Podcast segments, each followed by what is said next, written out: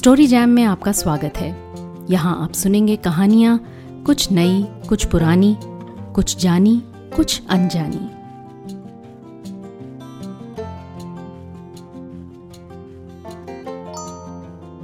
Story jam में आज सुनिए अजय जुगरान की लिखी कहानी, हरी राम।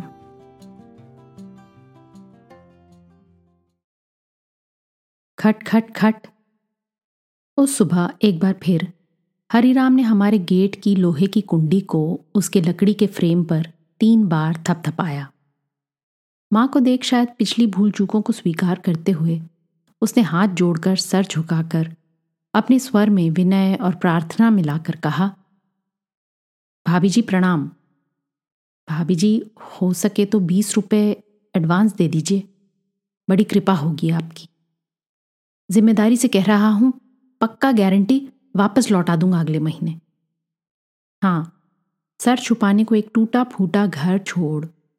अपनी सारी संपत्ति बेचकर खा, पी या जुए में हार चुका हरिराम उधार भी बयाना या एडवांस बोलकर माँगता था। हालाँकि माँ से इसी आधार पर लिए गए पिछले सौ रुपए उस पर कई महीनों से बकाया थे। उसने गारंटी और ज़िम्मेदारी जैसे शब्दों के साथ नए एडवांस को जल्द वापस करने का वादा गेट से ही एक बार फिर हाथ जोड़ दोहराया। माँ ने उत्तर में हाथ जोड़े, किंतु कुछ न कहा। और हमेशा की तरह उसमें उसके दिवंगत मेहनती पिता की झलक देख उसे गेट खोल आँगन में अंदर आने का इशारा किया। ये दुर्भाग्य का मारा, अकुशल बुरी आदतों का गुलाम आदमी स्पष्ट रूप से किसी काम के योग्य नहीं था। लेकिन माँ ने उसे उधार देने के बजाय आँगन की धूप में नहा रहे पहले से ही साफ़ सूखे गेहूँ को साफ़ करने का काम दिया। इस पर वो मोटे खाली जूट के थैले पर अपना पिछवाड़ा टेक बैठ गया और काम करने लगा। ये काम कुछ और नहीं, बस माँ द्वारा अपने दान को अपनी अघोषित काम के बदले दाम योजना के अंतर्गत छिपाने का तरीका था। उसके ऐसे व्यवहार में कबीर की वाणी, साधु गांठी न बांधिए, उधर समाता लिए आगे पीछे हरी खड़े जब भोगे तब दे। और रहीम की बोली, रहीमन, वे नर मर चुके, जे कहूँ मांगन जाही। उनते पहले वे मुए, जिन मुख निकसत नाही। का गंगा जमुना सा अविरल प्रयाग प्रत्यक्ष प्रकट हो रहा था। एक पल भी रुके बिन अपना घरेलू काम जारी रखते हुए माँ ने हरिराम से उसके परिवार का हालचाल पूछा।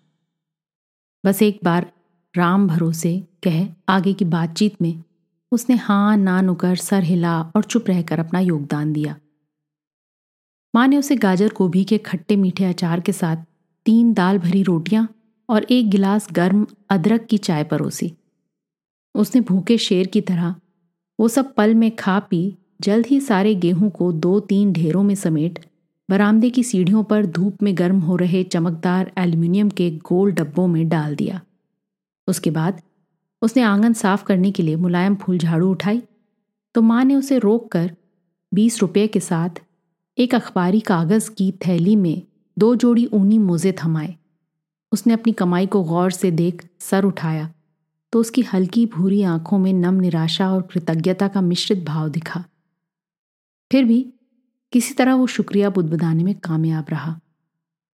शायद ये जानते हुए कि आगे क्या होने वाला है वो अपराध बोध से मूर्तिवत वहीं खड़ा रहा। माँ ने कहा, हरी राम, तुम बीड़ी शराब पीना कब छोड़ोगे? पिछली बार तुमने जो गारंटी दी थी, उसका क्या हुआ? अपनी आदतें ठीक नहीं करोगे तो मैं तुम्हें आगे से कोई काम नहीं दूँगी। उत्तर में वो क्षण भर कांपा। फिर उसने अपना सर और नीचे झुका, हाथ जोड़ माँ को नमस्कार किया और गेट की ओर घूम गया। इस बार गेट की कुंडी से केवल एक बार ठक की आवाज़ आई, फिर सब शांत हो गया। मैंने सुना था कि हमारा घर हरिराम के जमींदार से ठेकेदार बने पिता की घोड़ा गाड़ियों में बिंदाल नदी से लाए गए पत्थरों की नींव पर खड़ा था।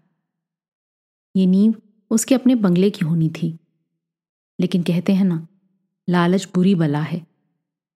ये चतुर, अमीर, कंजूस और मेहनती व्यक्ति कुछ अति महत्वाकांक्षा लोलुप लाभ लालसा के चलते, उसे बेच शीघ्र ही छप्पर फाड़ लाभ की जगह, टप्पर तोड़ नुकसान उठा, सदमे में आकर चालीस की उम्र में ही गुजर गया। फिर भी हरिराम सहित उसके तीन अन्य पुत्रों को बहुत कुछ विरासत में मिला। मुफत का चंदन घिस मेरे नंदन की कहावत को चरितार्थ करते ये आलसी, खर्चीले और बुरी आदतों के गुलाम तब तक उस विरासत के टुकड़े टुकड़े को ले एक दूसरे से लड़ते रहे, जब तक उनके पास पैसे खत्म नहीं हो गए। समय के साथ साजिशों, विवादों और झगड़ों के कारण उन्होंने अपनी अधिकांश संपत्ति पौड़ियों के मूल बेच दी और कई बार सड़कों पर ही आम लोगों के लिए तमाशा बने। हरिराम उम्र में अपने भाइयों से जीत गया, किंतु अपने विनाश के लिए वास्तविक और कथित प्रतिद्वंदियों और दुश्मनों से लड़ता रहा।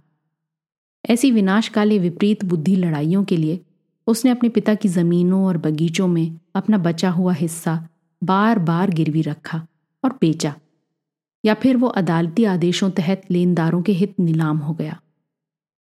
इस तरह कर्ज में डूब वो कभी भी अपने कोई पैसे संबंधी वादे या गारंटी पूरे नहीं कर सका।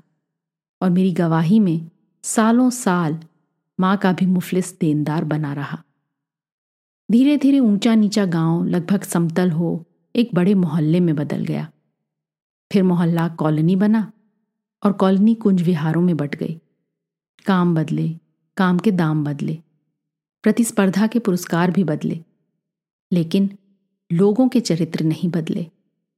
उम्र के साथ उनके चेहरे बदलते गए, लेकिन उनके व्यक्तित्व का मूल वही रहा। विरासत में मिली अपने आप निर्मित और बाहरी रूप से थोपी गई समस्याओं के कारण, हरिराम दूसरों की तुलना में अधिक तेज़ी से बूढ़ा हो गया और हर गुजरती सर्दी के साथ उसकी पीठ भी कुछ अधिक झुकने लगी।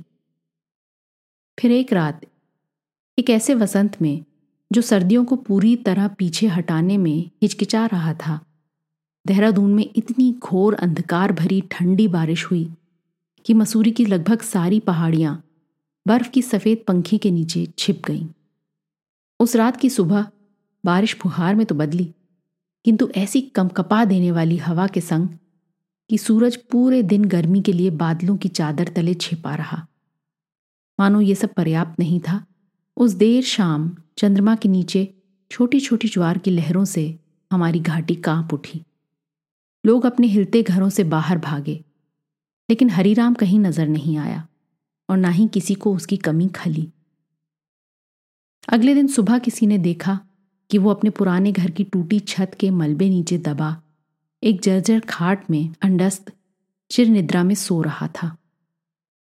हरिराम के निधन के बाद कई दिनों तक जब भी हमें अपने गेट की कुंडी की ठक ठक की आवाज़ सुनाई देती तो वहाँ किसी और को खड़ा देख मैं और माँ एक दूसरे को कुछ नहीं बोलते।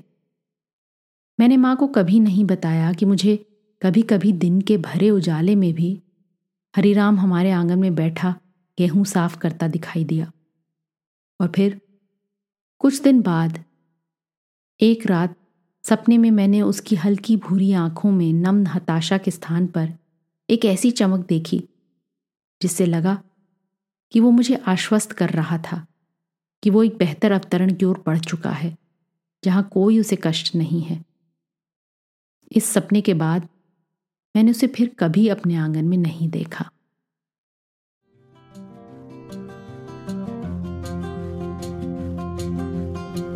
आज की कहानी आपको कैसी लगी, अपने कमेंट्स ज़रूर लिखिएगा। साथ ही सब्सक्राइब कीजिएगा। आपके फैमिली और फ्रेंड्स में आप जैसे ही कहानियों के शौकीन, कदरदान और हैं, उन्हें ये कहानी व्हाट्सएप पर फॉरवर्ड करें। अगली बार फिर मिलेंगे। एक और कहानी लेख या कविता के साथ। तब तक अलविदा।